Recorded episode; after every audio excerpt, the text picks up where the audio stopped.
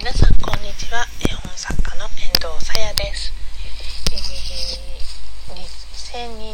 2021年12月30日朝の朝のじゃない 昼の12時43分にこのラジオを収録しております。すごくお久しぶりです。皆さんお元気でしたか？えー、っとですね今日は14匹の引っ越しという絵本のご紹介をしつつ、えー、実は遠藤さや遠藤が引っ越しをしたよっていうご報告をしたいと思います。イエイ。はい。という感じで始まりました。まず絵本の紹介からしましょうね、えー、14匹の引っ越し作者は岩村和夫さんです。はい。これはえっと14匹のシリーズと呼ばれているシリーズですと同心者というところから絵本が出されていましてネズミの家族、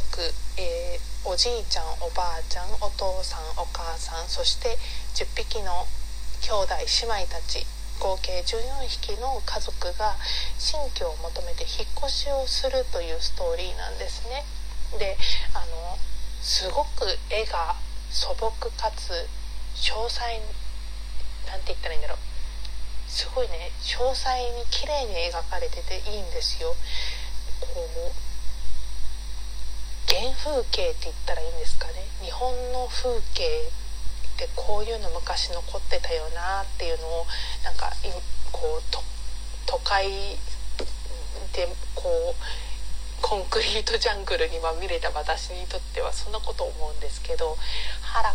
ぱの中をネズミがこうこう進んでいネズミの家族が進んでいっていてイタチに見つからないようにこっそり草葉の陰に隠れたりとかで木の根っこを見つけて「よっしゃじゃあ僕らの家を作るんだ」って言ってこういろいろねあの寝床を作ったりお水を引いたりとかしてる姿がすごく何て言うんでしょうけなげでうんなんかねネズミさんなんですけどネズミさんなんですけどなんか人間っぽい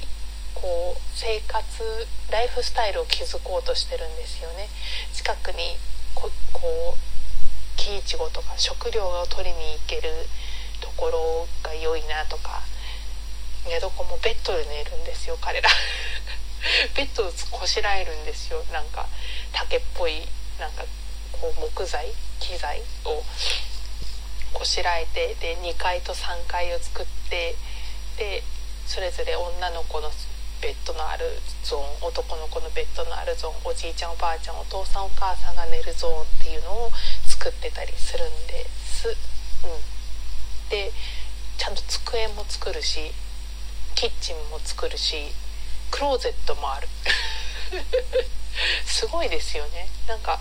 こうどこか人間らしいこういう暮らしぶりがしたいんだっていう大家族のあれこれみたいなのが一冊にギュッと詰まってて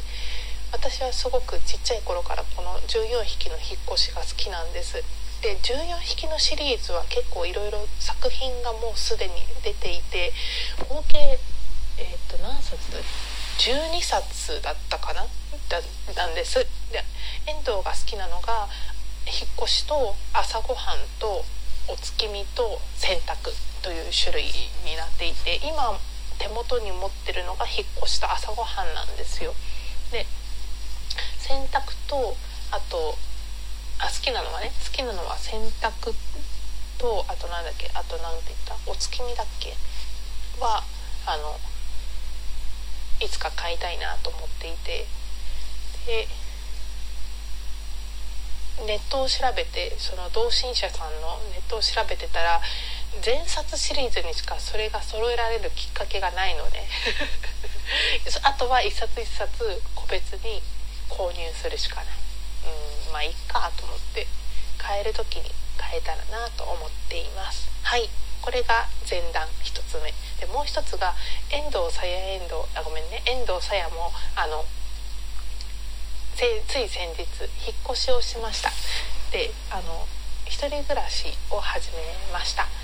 で今ねいろいろ家の中にこう家財とかあとは寝具とか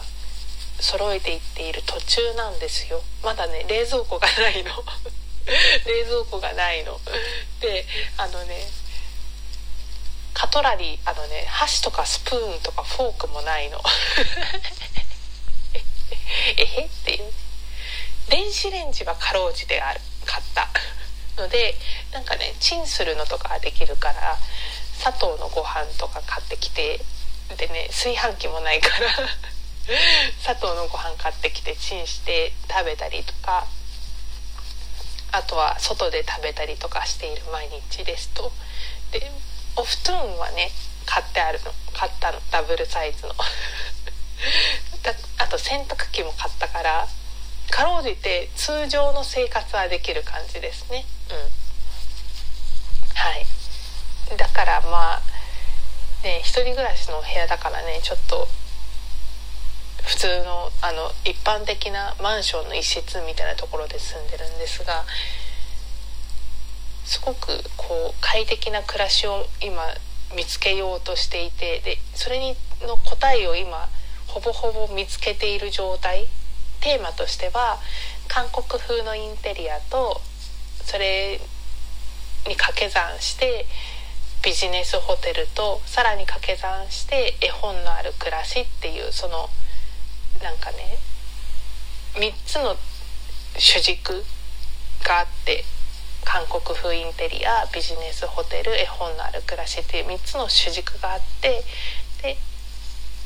それを実現するためのお部屋を今整えているという感じです。はい、昨日ねようやく12月29日にネット回線も無事に引くことができてどんどんこう整っていってる感じがすごくワクワクして楽しいですね。いや